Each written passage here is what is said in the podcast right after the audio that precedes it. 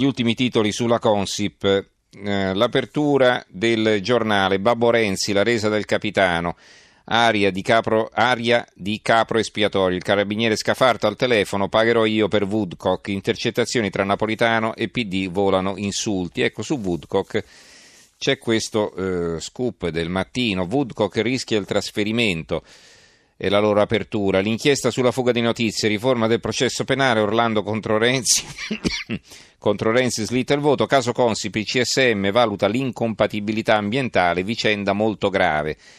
Quindi potrebbe essere trasferito Woodcock. La vignetta I sassi di Marassi, due che parlano fra loro, nuove norme sulle intercettazioni, dice uno e l'altro, si pagherà la SIAE. E beh, probabilmente, visto che sono così frequenti che si ascoltano così tante volte non sarebbe sbagliato. Allora, il eh, fatto quotidiano, Consip, pressione del Renziano, bianchi per le casette del sisma, pure questo ci va di mezzo.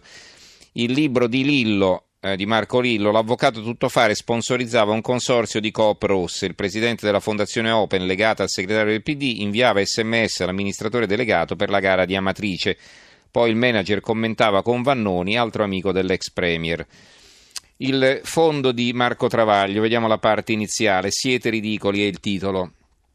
Sentite che bella frase, le registrazioni stabiliscono il confine tra realtà dei fatti e pietose bugie.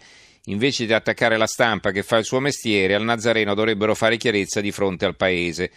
La frase del Premier Paolo Gentiloni purtroppo non è di oggi sull'intercettazione segreta dei Renzis svelata da Marco Rillo ma del 2009 su quelle ad alto tasso erotico fra Berlusconi e Patrizia D'Addario. Infatti al Nazareno va sostituito con a Palazzo Grazioli. Il resto sarebbe perfetto se oggi Gentiloni o un altro del PD avesse il coraggio di ripeterlo. Invece dicono tutt'altro. Attaccano la stampa che fa il suo mestiere e non fanno chiarezza di fronte al Paese sul contenuto di quelle registrazioni che ristabiliscono il confine tra realtà dei fatti e pietose bugie. Quelle di Renzi però, invece di dire che hanno sempre detto delle intercettazioni anche segrete di Berlusconi, dicono quello che diceva Berlusconi. Fu lui il primo a confondere l'intera democrazia con il suo culetto che per quanto cospicuo non fa neanche capoluogo. Ora, siccome le tragedie della storia tendono a ripetersi ma in forma di farsa, tocca sentire il portachiavi di Renzi, il piccolo Orfini, accusare il fatto di attacco alla democrazia per aver pubblicato niente meno che le parole del suo capo. La verità Invece che sulle tangenti indagano sulla verità, la strana piega dell'inchiesta Consip, la Procura di Roma che non ha perquisito la casa di Babbo Renzi dove potevano esserci soldi sotto la mattonella, ci accusa di rivelazioni di segreti, sembra che accertare i fatti sia l'ultimo dei pensieri. Scrive Maurizio Belpietro, invece di indagare sul grande appalto della Consip per capire se qualche petalo del giglio magico abbia messo i soldi sotto la mattonella, si finisce per indagare sui giornalisti che raccontano l'inchiesta, accusandoli di rivelare segreti istruttori. È successo con i colleghi del Fatto Quotidiano, i quali giorni fa hanno rivelato la famosa intercettazione telefonica fra Matteo Renzi e il padre. Ora tocca a noi della verità, colpevoli di aver scritto di un'altra conversazione carpita al cellulare, questa volta tra il babbo del segretario del PD e l'avvocato che lo assiste. Ecco, su questo fronte l'attacco molto duro da parte del dubbio intercettano gli avvocati è uno scempio.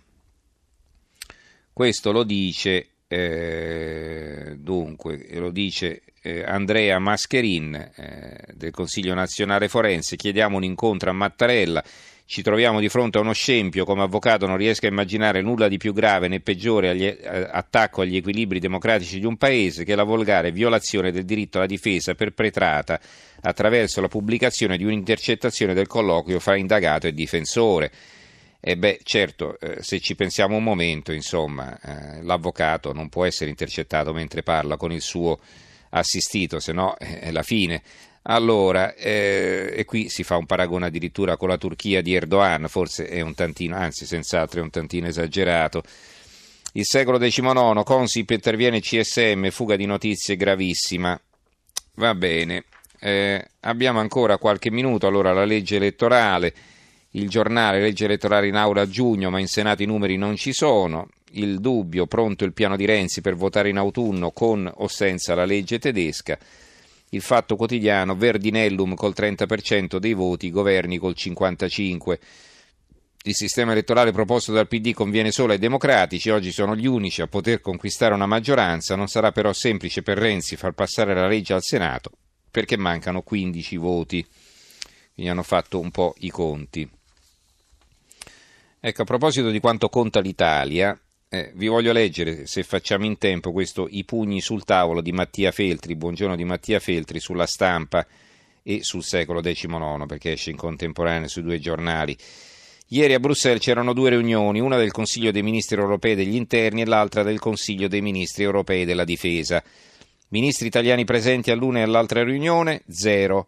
Nella prima riunione si parlava di un tema di cui noi italiani dovremmo avere orecchiato qualcosa, l'immigrazione. Nella seconda si parlava di un tema già più ignoto, ma a occhio abbastanza interessante, il futuro della difesa unica. Sottosegretari italiani presenti all'una e all'altra riunione? Zero. Dopo le riunioni i partecipanti dell'una e dell'altra si sono ritrovati in un pranzo collettivo per parlare di un tema che potrebbe avere, che potremmo aver incrociato in qualche cronaca di TG, il terrorismo. Ministri o sottosegretari italiani presenti al pranzo? Zero. Certo è un vero peccato perché se i nostri uomini di governo avessero incontrato i colleghi comunitari si sarebbero cavati il gusto di battere i pugni sul tavolo, come è stato ripetutamente promesso. Invece così gli sarà toccato di batterli dall'Italia e il rimbombo dell'irritazione arriva al massimo nella stanza accanto.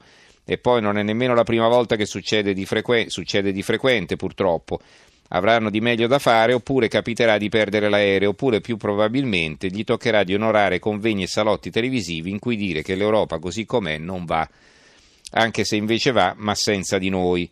Post scriptum, uno dei danni collaterali del riciclaggio sedentario di intercettazioni è che si finisce con non parlare mai delle colpe vere. E sempre sul secolo XIX, una cosa che riguarda la Liguria, torna l'allarme sui migranti alla frontiera, 20 miglia assedio verso la Francia, Italia in pressing con i paesi africani.